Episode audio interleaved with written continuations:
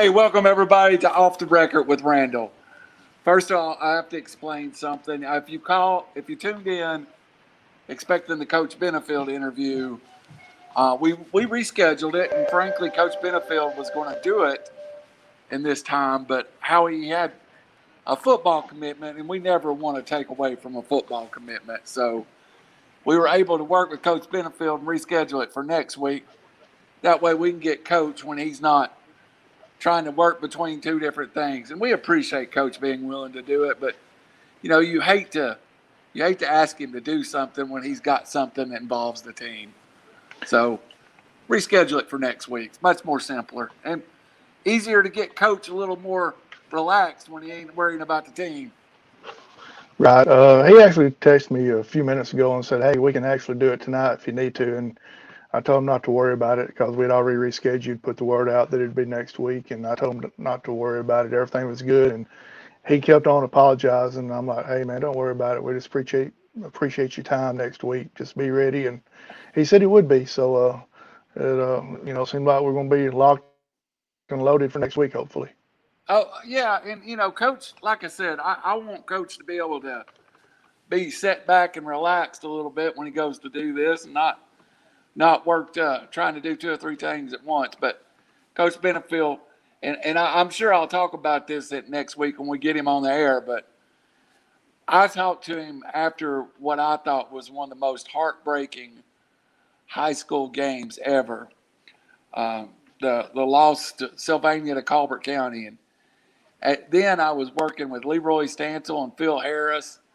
And I think Leroy had already went on and left WFPA, but Phil and I done the game for uh, FPA, and uh, I remember, I remember, hey, hey, George Jackson, glad to have you above, buddy. Thank you for joining us. Um, I remember, I remember uh, after that heartbreaking loss, Sylvania lost. I, I went down, and I fully expected Coach not to give me an interview because Last thing you want to do is talk to somebody putting a microphone in front of you after a heartbreaker like that. And the first thing coach did was I saw him waving at me and I thought he was waving me away. And I told Phil, and I said, Hey, Phil, we're just not going to have an interview tonight. You know, coach, coach is saying he, uh, and, and, it was him waving me to come on over. He wanted to talk to me. So that right. shows you what Coach Benefield's about. And uh, I'm sure he would have got on here tonight and gave it his best effort, But Maybe it, maybe it's Aaron Rodgers. Maybe he don't want to come on because Aaron Rodgers tonight. And you never know with Coach Benefield. You know, he apologized. He he was uh, he didn't realize that they had the football commitment going on tonight, and then he when he texted me, he said, "Howie," he said, "I'm sorry." He said, "We could have done it tonight because they didn't really need me there." But you know, being a head coach, he wants to be there, and uh, you know, he had already gave word to us, but you know, he gave gave his word to us that he would do it. But hey, we understand. We'd rather him be with the team, take care of what needs to be taken care of. I, hate to get part of the way through this, and then all of a sudden they come back and say, "Oh yeah, we do need coach," and he'll have to, you know, get out here and uh, 15, 20 minutes into the interview or whatever. So, uh, right. it seems like everything is ready to go next week. So, and uh, the first thing I will tell you about Coach Benefield is I'm a fan of Paul Benefield more than anything. I'm a fan of Paul Benefield, the man, than the football coach. But I, I, am a fan of Fyffe football. Even though I'm in the Chattanooga area, I started many years ago on the Cab Count. Well, let's just take a minute. That's where I got to know you. Matter of fact, for the folks that ever wondered how this came into existence, Howie was a senior basketball player Phil and I started by calling his Phil Harris, who listens to us and still he's on WQSB now. Uh, he was part of the broadcast team, and Coach Benefield was at Sylvania, and we Phil and I knew didn't know a thing about what we were doing. We just found a radio station that would put us on. Now Phil Phil was a little more polished than I was, Howie. I'll admit it. Uh, if you needed somebody talk to the cheerleaders or the band director, I was your guy back then. But uh, coach, or talking coach to the lead man at the concession stand. Yeah, I did. I did do.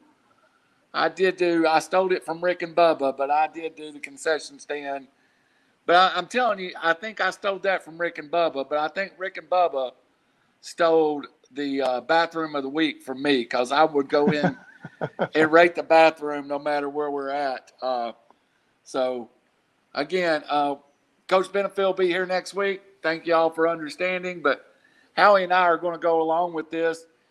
And Howie, there's a couple of there's some breaking news right now uh, in the college football world, and I, I don't even think I've prepared you for this. But let's talk about it just for a second. Um,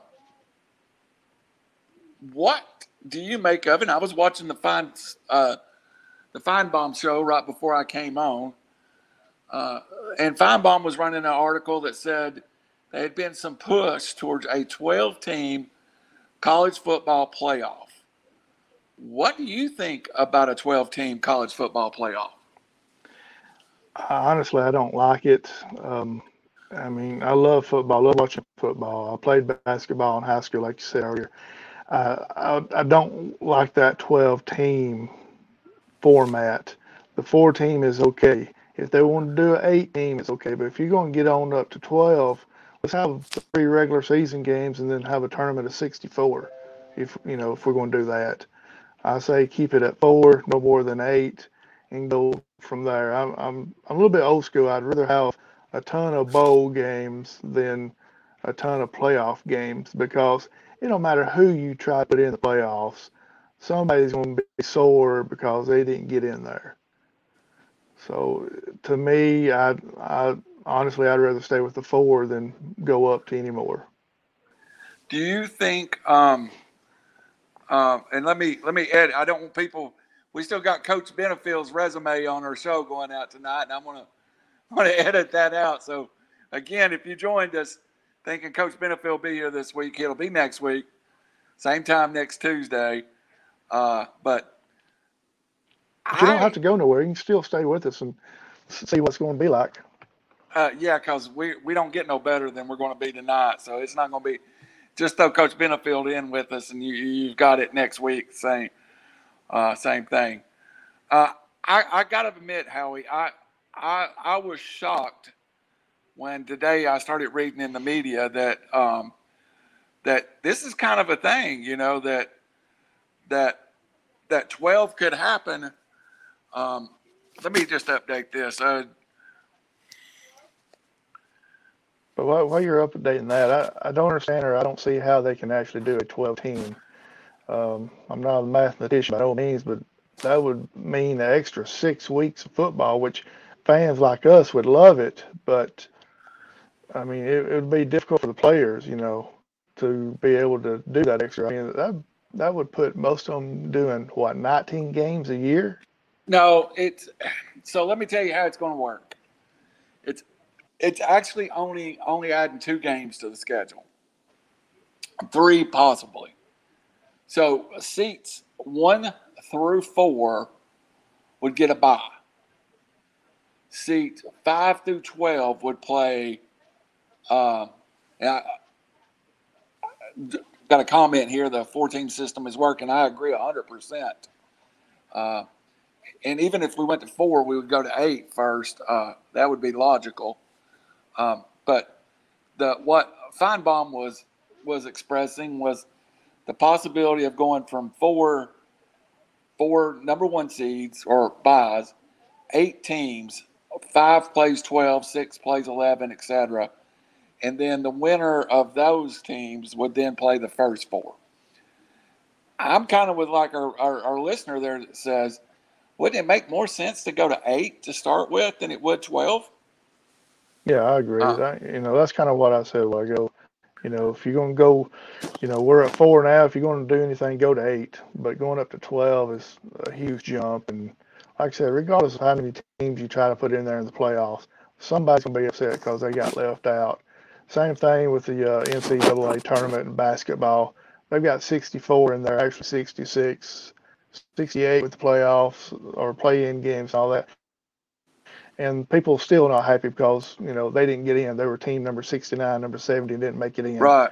So regardless of how many you put in there, somebody's not going to be happy. So just for me, just leave it the way it is. All right, Howie. Um, while we're on this subject about college football, real fast, and, and before we get off of this possible expansion of the playoffs, the point was made by a caller and someone on the phone. This is a direct uh, effect of the Alabama Clemson effect that, you know, they kind of dominated the playoffs, and this is an effort to get more people involved. You, as a fan, and you're an Alabama fan, um, say, and I'm a Tennessee fan, and there's no danger of us making the playoffs this year, but let's let's take That's why. Like that's really why you're not really worried about the playoff system right now. So. yeah, yeah, I don't get too upset about it. Um, but if you if you were a fan of let's say LSU and you lose to Alabama and um, you have lost the game to let's say Texas A&M, you don't go to the SEC championship game. You're there ten and two. You're the 12th seed and you get to go play at USC. Is that and you get beat? Is that any better than a bowl game to you? The only thing that would make it better for me, if I was a player, uh, no, it wouldn't make it no better. I mean, I think I'd rather go to the bowl games because what I've heard and read over the years is if you go to a bowl game, they're going to give you something at the bowl game. You get TV or you get something like that. You know, the school would love it being in the playoffs because that probably means a lot more money for them rather than being in a bowl game. But uh, for me, I, I think I'd just rather be in a bowl game myself because, you know, you're going to you'll get to go somewhere that you probably have never been to be able to do Right, things, activities that they let the players do during the bowl week. right. So, so, So- as for me, I think I'd rather go to a bowl game, knowing that I'm not going to win. You know, if, if other than a playoff game, I think I'd rather go to a bowl game. You know,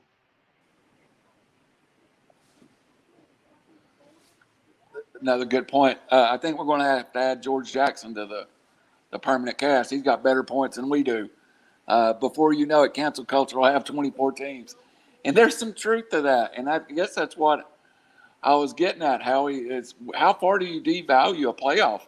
Because the one thing about four teams being in it right now, if you get into playoffs, you've accomplished something, and you've accomplished something big. Even even if you get in and you get beat by an Alabama or Notre Dame or a Clemson, I, I, I guess I was thinking about Notre Dame. So let's use Notre Dame. Been in twice, gotten beat bad twice, got to the finals once. If they got to the, the year they got to the finals and lost to Alabama, that was a, an amazing, comp, uh, uh, amazing year for them, in my opinion. That that meant something to get there. If your team 23 or team of 12 getting in, it don't mean a whole lot at this point. Right? You know, like I said, regardless of how many teams they put in there, somebody's not going to be happy because they didn't get put in there. But you know, the I, I still say players would love to have a chance to play in the playoff, but if they know in reality that they may not make it past that first round in playoff, I really think that they'd probably rather go to a bowl game because you know if you're going to the playoff, going like you said, you know somebody going to USC playing there, playing in a playoff game, knowing that they could get beat or having a chance to go to the Hawaii Bowl and sitting on the beach in Hawaii for a week, what would you rather do? Hey, Philip Chaplin, thank you for sharing it. Coach, Coach had a football activity come up the last second. You being the son of a coach, you know what that's like. So thank you very much for sharing it. But and we'll he'll the interview's been rescheduled for next week. But for all those sites that's joining us, please be welcome. We're going to be talking about uh, a little bit about college football, a little bit about the NFL. So, Howie, before we get too deep into this conversation now, let's change subjects real fast. I, I got a couple of things in the NFL I want to discuss with you. One of them be this weekend. Uh, we've made no secret that you're a Falcons season ticket holder. And the trade that went down, the Atlanta Falcons moved Julio Jones to the Tennessee Titans for a second and a fourth. The Titans receive Julio Jones and a sixth back in the deal. Where does Howie, uh, where does Howie, where does Howie the fan, uh, where does Howie the fan feel about this trade? First reaction. First reaction, yeah, um, we wasn't winning with him, so you know, let's see what we can do without him. Did he make the team better? He did make the team better, but when you're not sure if he's going to play week in or week out, you know, I'd rather try it without him than with him. So moving into the season, let's talk about last year what we got out of Julio. Julio was injured much of the season, and I did compare Julio often. Um, his health had been spotty. Now, granted to Julio Jones, he had played. We had seen Julio play when we have been there, uh, being Falcons fans, and at times thought watching him warm up was almost painful.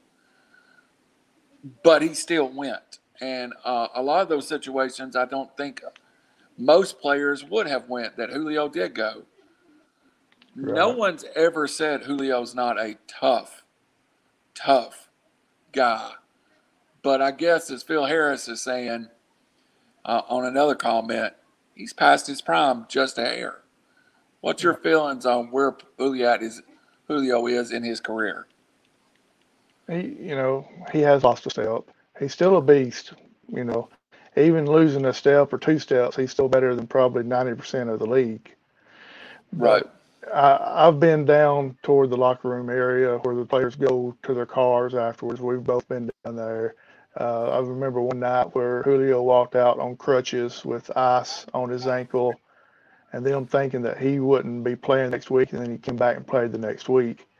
He played, you know, toughness is not a question. It's just a fact of, he, you know, he's always had some bad hamstrings, and the older you get, I know that, and you know that. You more so than me because you're up there a little bit higher in age than I am. But uh, and Phil Harris I, knows I, I'm a, I'm more than speed, both of us. I'm a speed limit at this point. I mean, you. So uh, Sammy Hagar was thinking about you can't drive me now at this point. So. Right. So, but anyway, back back to the point. You know, getting up in age, the muscles, the joints, and all that are not as flexible as they used to be. They're not as able to move as they used to be. So, you know, the hamstrings have been an issue for the last couple of years, and with him getting another year on them, that could be an issue, you know, the coming season. So, a second and a fourth. How did you feel about that? And then the part that no one really can realize, as Falcons fan, we do.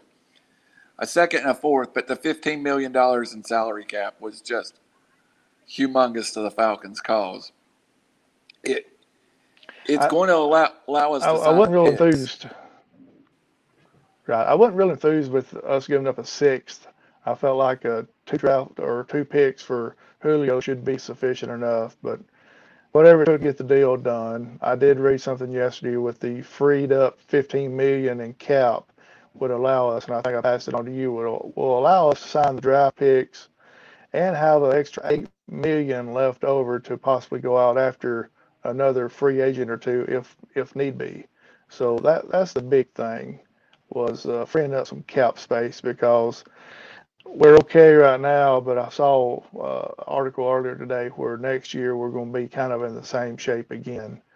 And uh, if we'd kept Julio around, it'd have been even worse. So you got to start chis- chiseling away at the salary cap somehow. So might as well start with him this year, and then next year there's some other big names that'll have to be let go.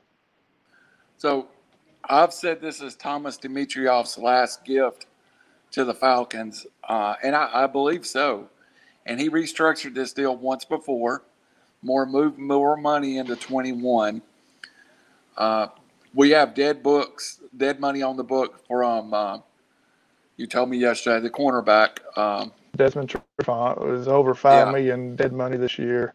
Uh, I think Jamon Brown, the lineman, I think that was his name. He was nearly two million, and there's another one that's another two million, and then Uh, adding Julio to that will be a seven million. So you're looking at well, math is not my favorite subject or not the best subject, but that's close to 15 million. It's actually dead uh, cap. actually very good, Howie. It's but the actual number is between 15 and 16 million in dead cap space, uh, and your cap is right at 150 million. That's about 10 percent of your cap that's in dead. But what it does do uh, is free the Falcons up to sign this draft class. Are you buying into the scenario that Julio was unhappy with the Kyle Pitts pick? No, not with the Pitt's pick. No. Uh, from what I've heard and read, he started being unhappy last year when they let Dan Quinn go. Him and Dan Quinn were what what people were saying were best friends. They were real tight. Apparently, Julio was kind of campaigning for him to stick around till the end of the season, but uh, the brain trust Arthur Blank decided to let him go. And from everything I've heard and read, that is where the turmoil really started in was when they let Dan Quinn go. And, uh, and you know, you would always thought, and everybody was led to believe that Julio and Arthur Blank were like real tight as well. And then in his farewell statement today, I don't know if you saw it or not, but Arthur Blank's name was never mentioned. The organization's name was never mentioned, but the city and the fans' name was. So, you know, something went wrong sometime, and everybody's pointing back to when Dan Quinn was let go uh, earlier last season. Well, and today was a last minute deal, but we've talked about putting this show together. Let's talk about the direction of the Falcons. Of course, 2017 coming off the Super Bowl, the team instantly was still competitive. Is that a fair way, wa- way to put it? After the Super Bowl year, you thought the team was was still there, but immediately the, the production out of who I remember most was Devonta Freeman and Desmond Trufant was not to the level it was previously, and the crack started early, and also the outflux of cash started early. Signing of Trufant, signing of Matt Ryan, the signing of Freeman, the signing of Julio, it really backloaded that team till where we're at now, and it is serious salary cap, and we're probably looking at 23 before we get some relief to this cap. Did did Atlanta overpay to the Super Bowl team? Was this was these contracts a hey, you got us there? Um, we're rewarding past efforts, or do you think the Dimitroff and Quinn regime really thought they had something that was a five to six year run? I think they had something, or they felt like they had something that was going to be a five or six year run, maybe seven years or whatever. But uh, as we spoke in the past, I feel like we didn't lose players after that Super Bowl that that made us go downhill. We lost certain coaches that made us go downhill. We lost Shanahan, the offense coordinator. The offense has still put out pretty good numbers, so you know, don't get me wrong, offense still been pretty good. But you have emphasized this several times, and I, I agree with you. When they let Bryan Cox go after that Super Bowl run, the defensive line hasn't been the same since. Um, and, and let's go there. Kyle Shanahan was an elite, elite offensive coordinator, but um, we we were in the tunnel the night the Falcons clinched the Super Bowl, and uh, we spent some time down there where Julio came out. We got some pictures, and you know, I, I talked to, to, I made best friends with uh, backup tight end, but I was, was just just happy to be part of it. But that night, Bryan Cox walked through there, and uh, there's Dan Quinn, there's Matt Ryan, there's Julio Jones, there's everybody that, and Bryan Cox was the alpha in the room, and you, you could tell it, Howie. He was where the mojo to that team came from. He brought the swag to the players Absolutely. to make them or make them feel like they could go out and do what they needed to do or wanted to do. I mean, Yeah. if you think about it, since since he left, um, Vic Beasley did absolutely nothing. Um, the defensive line has probably done nothing since then either, though, except for Grady Jarrett. Grady Jarrett, you know, he's a he's a man among child when it comes to Yeah. stopping up that middle, you know. But other than that, he line has done nothing. He, to the point, Grady Jarrett kind of developed early in his career under the old regime, and then, I mean, Grady Jarrett's Grady Jarrett at this point. So let's talk about where the Falcons are today. well, let me go back to Grady Jarrett for a second, if you don't mind. Go ahead. He was a fifth round pick that everybody told him he would never make the team, and he had something to prove. And he's one of those players that came in and worked his tail off to prove that he was made to be there. And you know, I, unless something major happens, I feel like he'll be a Falcon for life. But a lot of people felt like that with Julio, but still. Grady Jarrett came in. He had something something to prove, and he felt like he got something to prove eh, day in and day out and they say he's one of the hardest worker workers that the uh, Falcons have on the team. So he's wanting to prove people wrong. So they go 10 and 6 in the next year, 2017. Uh, you still felt like it was headed in the dire- right direction, but once Shanahan was a year removed, once Bryan Cox was a year removed, I, you just didn't feel like the direction was the same. Was Dan Quinn a good head coach, or was Dan Quinn blessed with great assistants? Um, I, I feel like he was blessed with great assistance. Um, I think he's going to be one of these people that he might get another chance to be a head coach one day, but I think he sh- could be one of those lifer assistant coaches because I, I think if he's a you know defensive coordinator, I think he does a good job. But being able to run the whole team like a coach should, or yeah, like a coach should be able to, I don't think he can do it. So even last year, uh, that was a seven and nine team that played above that level.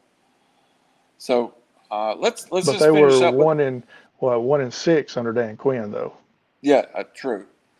Let's finish up. Last question about this, and then we're going to move on to the Green Bay Packers. We were going to get Coach Benefield in the Green Bay Packer conversation with us, but again, if you're joining us for the interview with Coach Paul Benefield, we we moved the the interview because Coach had some football activities that was going on, and we did not want to interfere with that. Coach was happy to still come on and do the interview, but again, we would rather Coach take care of the football activities. Next week at seven o'clock, next Tuesday, we'll have the interview with Coach Benefield in its entirety. And in that interview, Howie, I have a feeling he's going to talk about your directions in Atlanta, but not not that I was going to lead him on that path. But let's get back to the Falcons. One last As question. far as I know, both of you's made it over there and made it back after my directions. I don't know why I, I just ride. I it. just I just ride with you. Uh, one last question about the Falcons: Who has the better receivers now, the Tennessee Titans with Brown, Jones, Firkser, or the Atlanta Falcons with Ridley, Gage, and Kyle Pitts? That's a good Phil- question. I mean, Phil, the Coach, big Phil, this is Phil Harris at his finest. Y'all quit lying. Be honest. Coach Benefield blew y'all off. yeah, well, that's true too. Yeah, he did.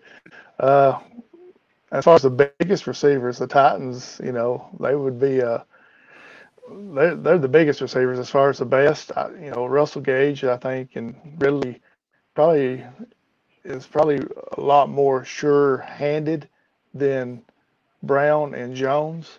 Uh, as good as Julio was, he dropped some easy passes in the in the past as well. You know, so uh, and I'm sorry, I'm a homer, I'm a Falcons fan, so I got to go with Ridley and Gage and uh, hopefully Pitts. And uh, so, Got to get Pitts signed first. Right. Well, that should be a. You know, that should be easy to do. I think after tomorrow because I think that's when the trade will become official through the league. So, um, so hopefully get him signed. And it's a lot easier these days. That's that's something we were talking about at a different time. But the draft picks don't hold out no more because everything is priced.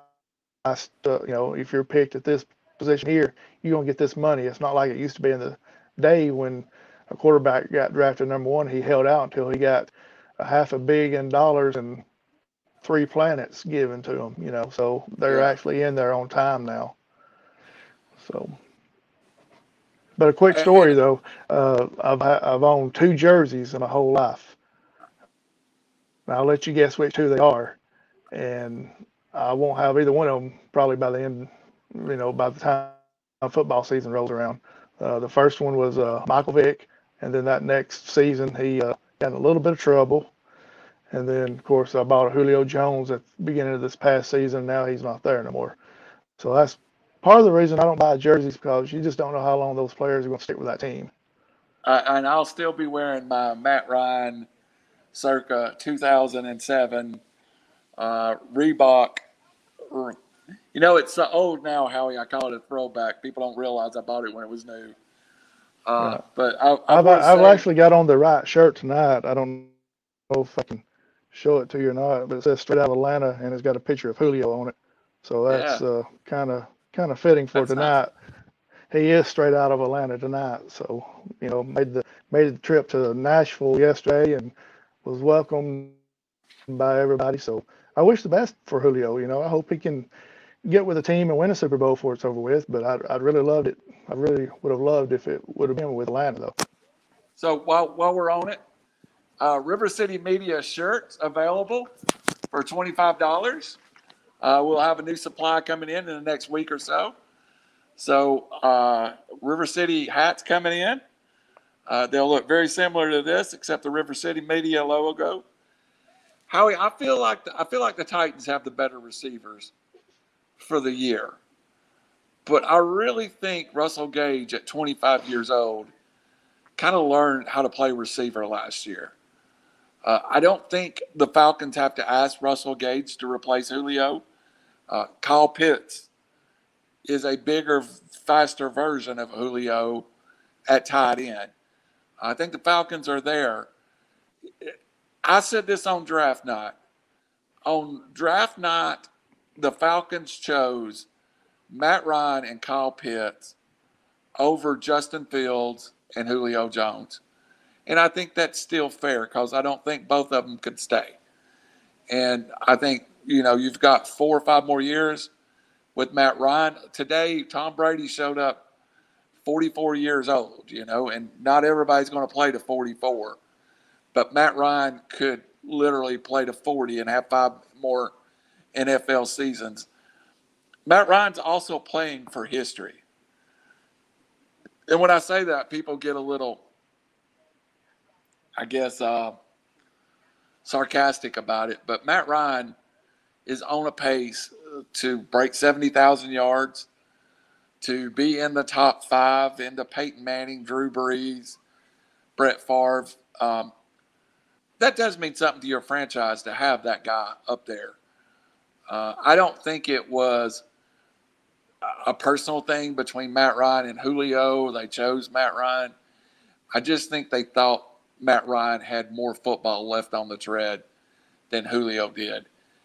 Uh, what would have happened if the Falcons did take Justin Fields and this was Matt Ryan on his way out of town? Do you think it would be as big a story as Julio? You know, that's a really good question. It's hard to tell because, you know, ton of Julio Jones fans in Atlanta. We both know that. But when it comes to Matt Ryan, you got people that's it's 50-50, you know. Hot and cold. I mean, Yes. no Uh, and- quarterback, no no quarterback's ever been more decisive in his home stadium than Matt Ryan can be at times. If Matt Ryan had been playing anywhere else, he would be not saying that he's not a superstar now, but he would be more so of one, especially in his home stadium. Does he have bad games? Yes. Does Tom Brady have bad games? Yes. Does Aaron Rodgers have bad games? Russell Wilson? Yes. But he also has a lot of good games. The good games overshadow the bad games. Um, you And know, Michael we'll- Vick was the most loved football player in Atlanta Falcons history. he was And unless so you're exciting, so exciting to watch. Is it was like watching, it was like watching a real life PlayStation game in person because the things that he would do on the field. Our friend Phil Harris, he, I carried him over to watch the. It's strange that it goes like this, but me and him went over and watched the Green Bay Packers play Atlanta. And I think I don't know if that's Phil's first game to go watch or not, but pro game. But he's like, man, they're so much faster in person than seeing them on TV. He said, here's uh, Brett Favre going around, you know, doing a bootleg. He's a lot faster in person than you see on TV. And then when Michael Vick gets out there and starts scrambling around, it, it, you know, it's trying to catch it like trying to catch a gnat with your hand. It's so fast and moving around so quick, you just couldn't catch them. And, and I don't guess unless you're in Atlanta, you realize how popular Michael Vick was. Uh, I was at the Falcons Eagles game when Michael Vick returned as a starting quarterback, and it was almost a surreal environment. I am not the biggest Michael Vick fan. I've always said it out front. Uh, I thought Michael Vick, I, I, I, still think he's an athlete more than a quarterback, similar to Lamar Jackson. I do think Michael Vick was a little better quarterback in some ways than Lamar Jackson, but when he was in the open field with the football, there was nothing like it. I'm um, nothing. But I don't want to get too far down this. We spent about 30 minutes on the Falcons. Let's get to the Packers real fast. So today, Aaron Rodgers uh, doesn't show up for the Packers. And Davante Adams and several Packer teammates just basically come out in, in Aaron Rodgers' favor. And it appears now that the Green Bay Packers have a little bit of a revolt on their hands. Could you see Aaron Rodgers in another uniform come September, or do you think the Packers will get this solved? I'm just curious why we're getting to the Green Bay Packers so fast when Aaron Rodgers won't even show up and they're trying to pay him to be there. Uh, well, that's, that's a that's a good point and probably the funniest thing you've ever said on there. um, I, I think they could, you know, because it, it's kind of coming down to a storybook thing to where same thing with Brett Favre back when they drafted when Green Bay drafted Aaron Rodgers and Brett Favre wasn't happy about it.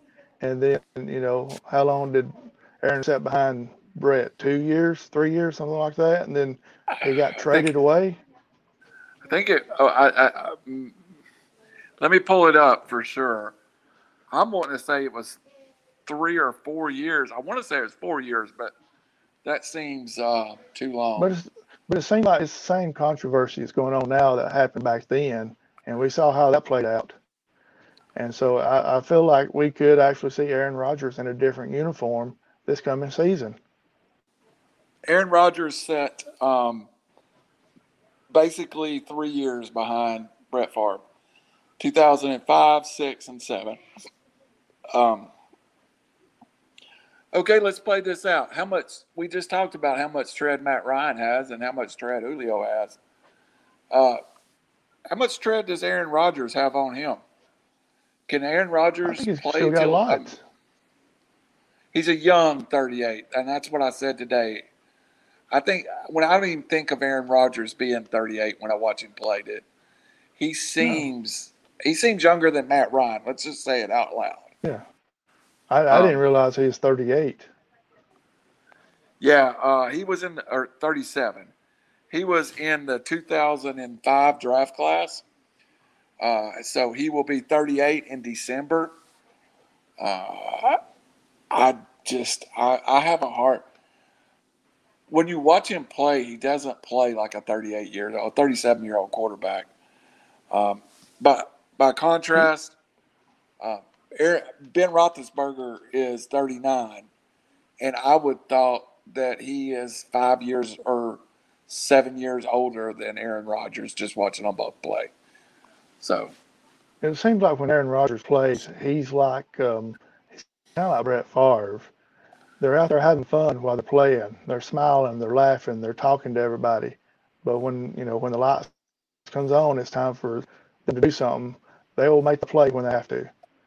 But yeah, it's just hard to believe that Aaron Rodgers is 38. He's, you know, I remember, you know, watching some of the playoff games and watching games earlier or this past season, and he's mobile, real, still real mobile for that age, and uh, it don't look like his arm has lost a a beat or uh, you know, when you're running, you lose a step. I don't know what, you know, it don't, it don't seem like his arm's lost any velocity, velocity, velocity at all because he's still slinging that thing all over the field. Well, can it be that he started three years later and that he has three years less football on his body. He actually has less football on his physical body than Matt Ryan does. To me, that would maybe he's not took he's took three years less hits. He's took uh, three year less pounding on his arms. So maybe maybe actually the side effect of setting three years is that that he's in a little better uh, shape than most 37 years old. Uh, now I was trying to get to a point, so let me just skip over all that and go to this. Does Aaron Rodgers make a team? We'll give you a couple of teams.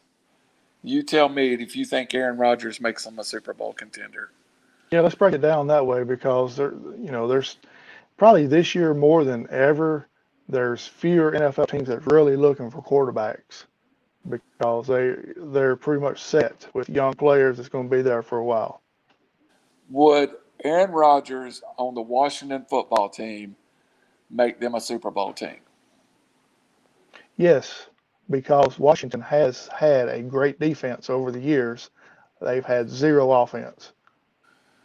They and they've got a couple of nice pieces in McLaurin and uh, Antonio Gibson, the running back from last year. How about does he make a does he make the Chicago Bears a Super Bowl team? Same thing, yes, because they're they've got a great defense they've actually got some skill players more than Washington does. The key to Chicago is the quarterback situation. Everybody thought Trubisky was going to be it. He, you know, he didn't pan out. Uh, I think it was Nick Foles that came in halfway through the season.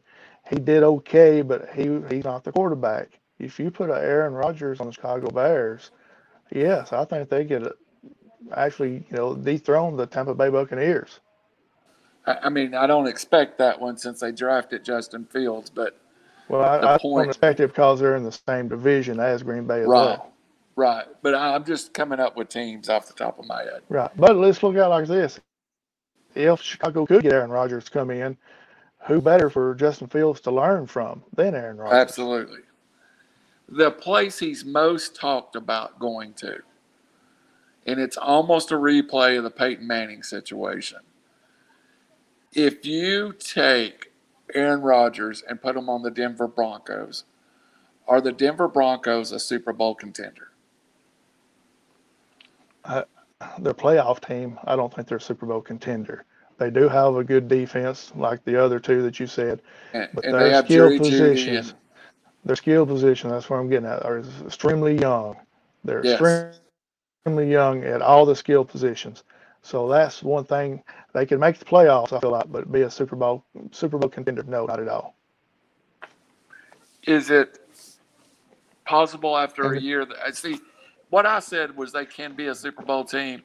It wouldn't be this year, but when the Courtland Suttons and the Jerry Jeudy's and the, the Javonte Williams they drafted this year grew up a little bit, that you know they might win a Super Bowl two years or three years down the road you had to invest a little more time with the Broncos than you did. To me, to me, the one that is the most instant turnaround, and and I and I hope Ron Fitzpatrick is the guy, but the Washington football team just seems like if you could get quarterback play, they are a Super Bowl team with Chase Young and that freakish young yeah. defense and a great running back, and a great wide receiver, and a great tight end. So this leads to my next question. What is the value of winning a Super Bowl? Is it worth a fir- two first and two seconds? Yes, uh, you, of course. That's the holy grail that everybody's trying for in the NFL to win that Super Bowl. You get on a winning spree there. We both saw it back in 2017. It was kind of went strange. on a winning spree, and uh, you know you went from uh, half full stadium to three quarters full stadium to the place was rocking when we beat. Sorry, Coach Benefield, but we beat your Green Bay Packers to go to Super Bowl. You know, it was it was uh, you know we was both there. I mean we were you were singing and dancing and two claps and a Ric Flair, you know, and I believe it, was- it might have been the night two claps and a Ric Flair got invented. And it, you know, of course, that's what you want. You want to win the Super Bowl.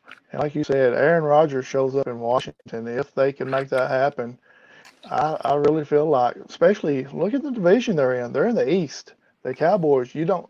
The Cowboys drafted their defense basically this year. They're going to be majority mainly rookies, and I kind of hope they get hammered all year since Dan Quinn's the defense coordinator there. Um, no offense, but you got Philly coming in that Jalen Hurts did a great job at quarterback when he came in and played last year, but now the coach is saying, I don't know who my quarterback's going to be. It's open competition. And then you got the New York Giants that's kind of on the borderline where they could actually actually be pretty decent, but they're one injury away from being back to where they was at last year. So, you know, Washington could have a, you know, if they just get a quarterback in there, they could they could make some you know they could make some noise in the playoffs. Do you um does it is it the same level of story if Brett Favre or if uh, Aaron Rodgers leave Green Bay that was when Brett Favre did? I don't Because- think so. I, I really don't think so because Brett Favre was Green Bay through and through. He it's kind of hard to explain, but he he was a Packer through and through, and Rodgers has kind of got a little bit of I hate to say it, but he's got a little bit of Hollywood in him. He's He's very much. not you know he's he's not the common. Let's say it like this: he's not not the common man. He's not the blue collar person. Aaron Rodgers is more of the, uh, you know, the Hollywood style. When Brett Favre was the common man, and uh, that's what Green Bay people in Green, Green Bay love is the common man, the blue collar person. You know, and I think it would would it make head would it make noise? Yeah, but nowhere near like it was was when Favre left. All right, look, one more subject before we could close out tonight. And again, if you joined us for the Coach Paul Benefield interview, that'll be next Tuesday on Off the Record with Randall. Everything slides back one week. Coach had some football activities, and we're more than happy Or- to move out. Or Phil Harris, who blew us off, so he may blow us off again next week. I don't know. We'll Yeah. see. Well, you we'll know find what? out then.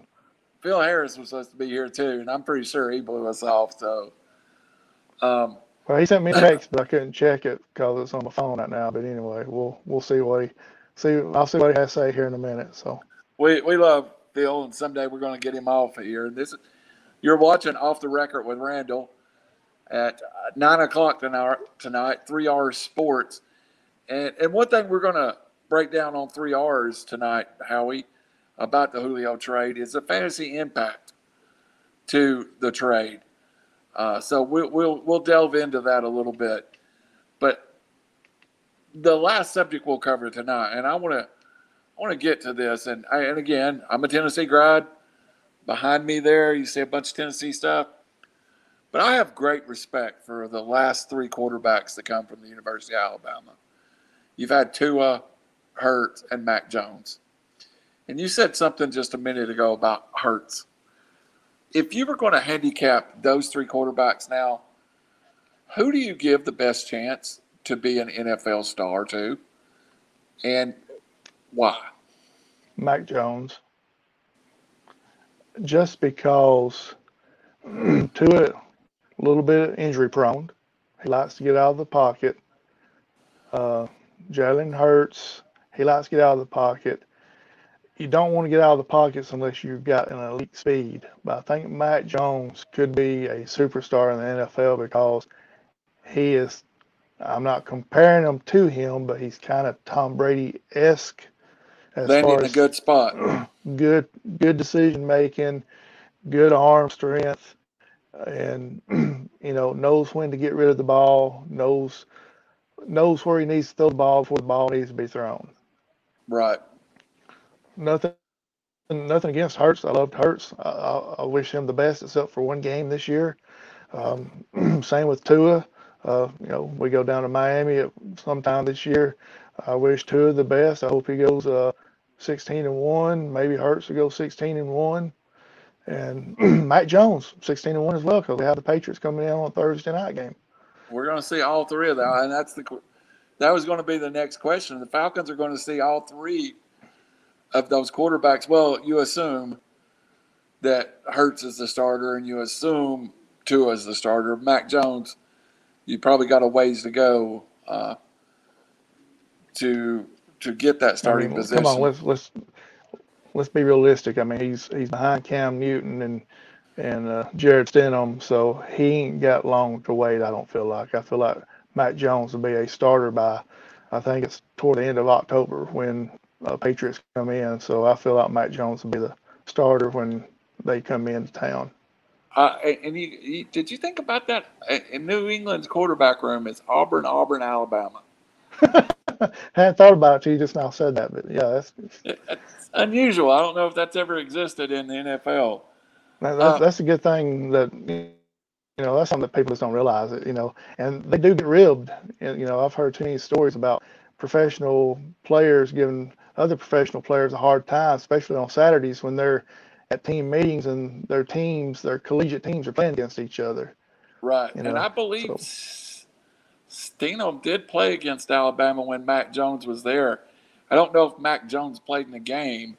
It would have probably been uh, it would have probably been Tua and Hurts, but still yeah. I think so.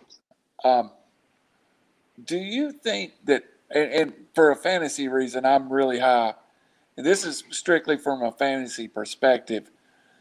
Jalen Hurts is able to do things with his legs in Philly that are not Lamar Jackson in that the fact he's going to rush for 1,100 yards. But Jalen Hurts is, can put up 500 yards, 600 yards. And that adds a lot to a quarterback's value in the fantasy system. I find I find Jalen Hurts more fun to watch than Tua.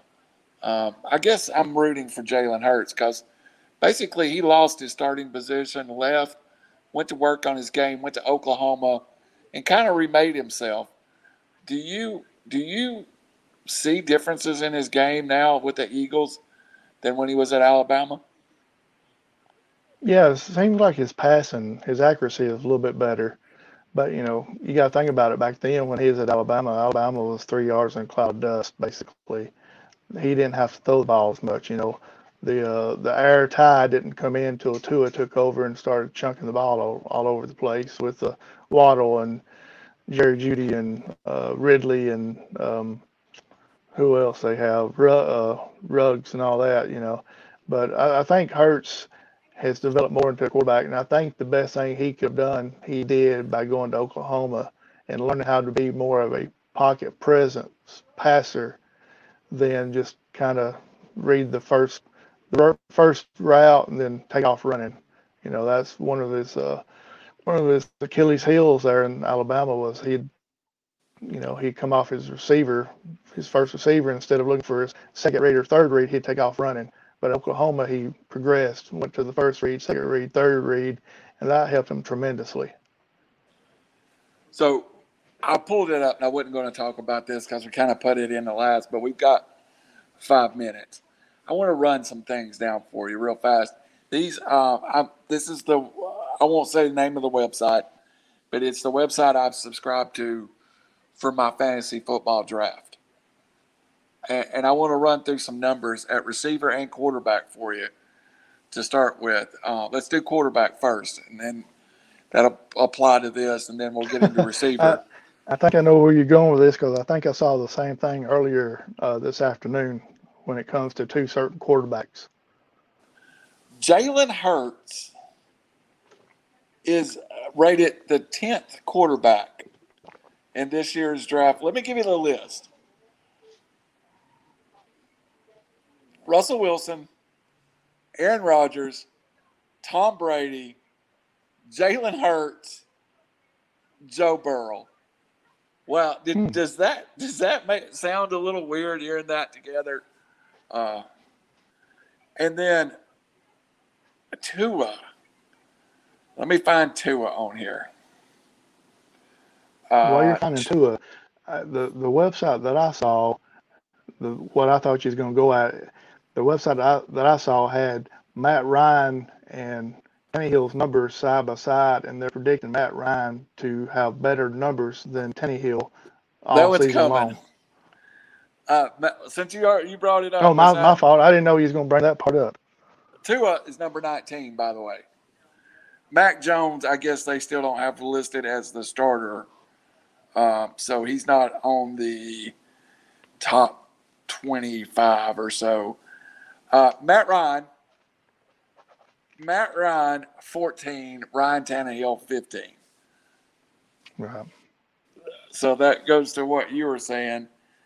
Now, wide receiver wise, Now let's go back to that quarterback situation real quick. okay, Part Go part of that with Tannehill could be because he's got a Coke machine with a head on it standing behind him wearing the number 22 that's going to get the ball 35 times a game, if not more. absolutely. So that's why Tannehill's numbers won't be as good probably as they could be.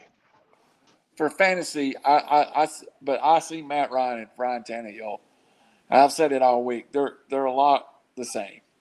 Yeah. Tannehill's a younger version of Ryan, and and maybe a bit more athletic, and but and I hold Matt Ryan in high esteem. So I've always told the Titans people, don't be insulted to that. I think Matt Ryan's better than ever most everybody else in NFL. I have Matt Ryan out rated higher.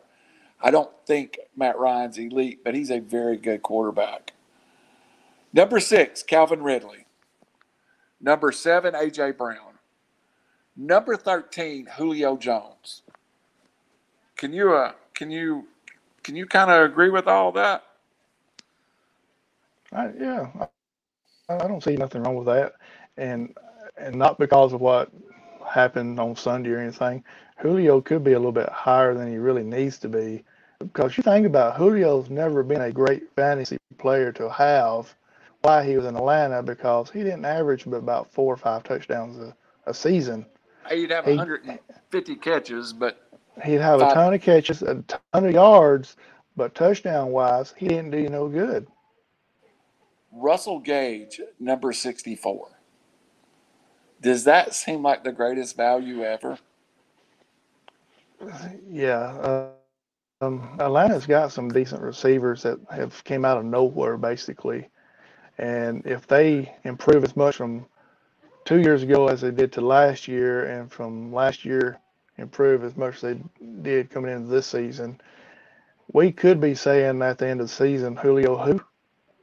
Because yeah, really, Gage, really, Gage and Zaccheaus and and uh, um, I can't think of the other guy's name, but there's another guy that's there. Cameron uh, Blake, Uh, Christian Blake. Christian Blake. Christian Blake. I don't know why I didn't think about it because they uh, posted today was I think today was his birthday, anyway. But uh, you know, could be you know could be a great receiving crew, all because we have a player wearing the number eight running the middle, taking away a safety to where you can't double team. and he's currently ranked as the eighth tight end. And I do think that's fair. He is a rookie. He may have some rookie rookie struggles. Howie, it's been a man. This hour goes by fast. Uh, first, It does. we'll it say- really does. Hey, we'll, we'll, we'll, Coach Benefield will be here next week at eight o'clock. Uh, we enjoyed uh, putting us. I can't say Seven, this is seven o'clock. seven o'clock. Uh, uh, it's eight o'clock now. I'm sorry. Phil Harris has already texted me, blowing me up. Same, Seven same o'clock. here, man. Seven o'clock Eastern time, six o'clock Central time. Coach Benefield will be here. We'll talk about his career. Uh, we'll talk about where he's going next year. Howie, last word. Did the Falcons do the right thing by moving on from Julio Jones? My heart says no, but my mind says yes because we had to make cap space to get players signed. I'd love to have seen what Julio could have done with this offense with Arthur Smith. You know, seeing what he done in Tennessee last year. I'd love to see what he could have done with this type of offense um, in a line with Julio, Ridley, Pitts, um, uh, Mike Davis at running back, just to see what he could have done. But I, you know, I knew down that Julio wasn't going to be here because of the fact of they had to free up some money, And to win now, it's easier to let a wide receiver go. It's easier to replace a wide receiver than it is to replace QB one, and QB one had to be here. Is um does having an extra second rounder make it a little easier for the Falcons to move in the 22 draft if they decide? Uh, Phil, we'd love to have you, buddy. Absolutely love to have you next week. Does an extra second make it easier for the Falcons to move up if they decide that's the way they're going to go next year?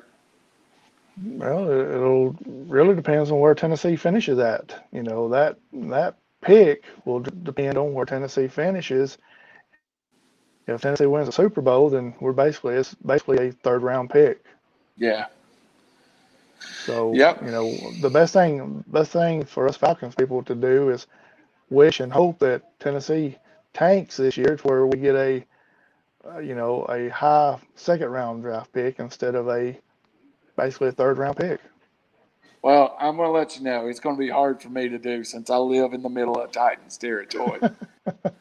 and I absolutely Well, love it's- Julio Jones. So It's uh, same here. Uh, my mom was a huge Tennessee Titans fan, and uh, it's I can't root against them, you know. Uh, but uh, that that shouldn't stop the other Falcons fans for not rooting against them. So uh, maybe me and you can root for the Titans, and all the other Falcons fans can root against yeah. them.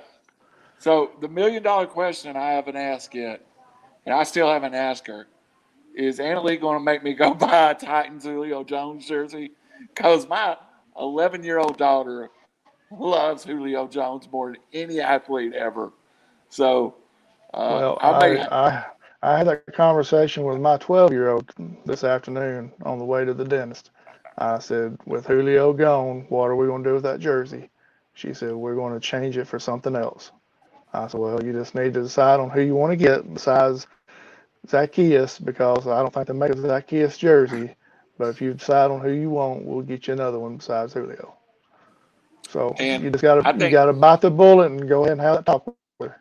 I, I know, and, and I think she'll probably want to wear a Julio jersey. Uh, not to the games, but she'll be the. She loves she loves wearing that jersey like to school. Uh, I'll uh, I'll wear my 11 jersey.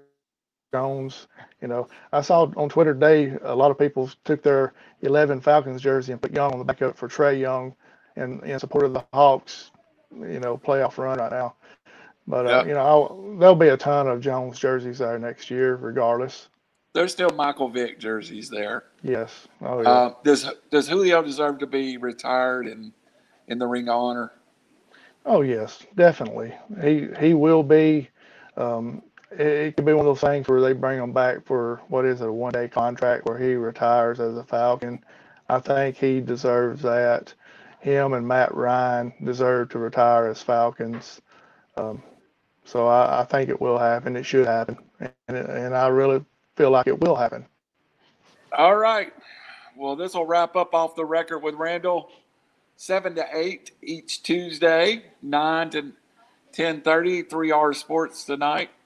Robbie, Raj, and I we're going to break down this trade a little more too, and we're going to also talk a little bit about the big Dodgers and Braves series. We're going to talk about the 12 game playoff series uh, that we've talked about. Uh, we're also going to talk a little bit about the NBA and how the Hawks appear to be for real. And also in the Bet Your Nuts segment, Randall is now nine and one. So uh, we'll have a lot here in about an hour. Next week, Paul Benefield, Howie Cheney, Phil Harris from WQSB has committed. So we should have a house full and it'll What be he? time. Has he committed to be on the show, or has he been committed to insane asylum? Well, he it could be both. You know, he Oh, uh, he kind of he he'd probably be eating chips and sitting there in front of his TV, but uh, we'd love to have Phil. And most you don't know, Phil is the voice of the WQSB scoreboard show, heard all over the state of Alabama. So for Randall and Howie, you got any last words? None at all. Uh, well, maybe two words. Go Hawks. Had That's it. two good shows uh, AEW show, and uh, tonight was. Uh, you're just becoming my reg- You're going to be my uh, what, who Ed McMahon before it's over with. You're going to have to say here's Randall. Folks, I'll see you back in an hour, and next week we'll see you with Coach Benefield, Phil Harris, Howie, and uh, for off the record with Randall. We'll see you next week. See you, Howie. see you guys.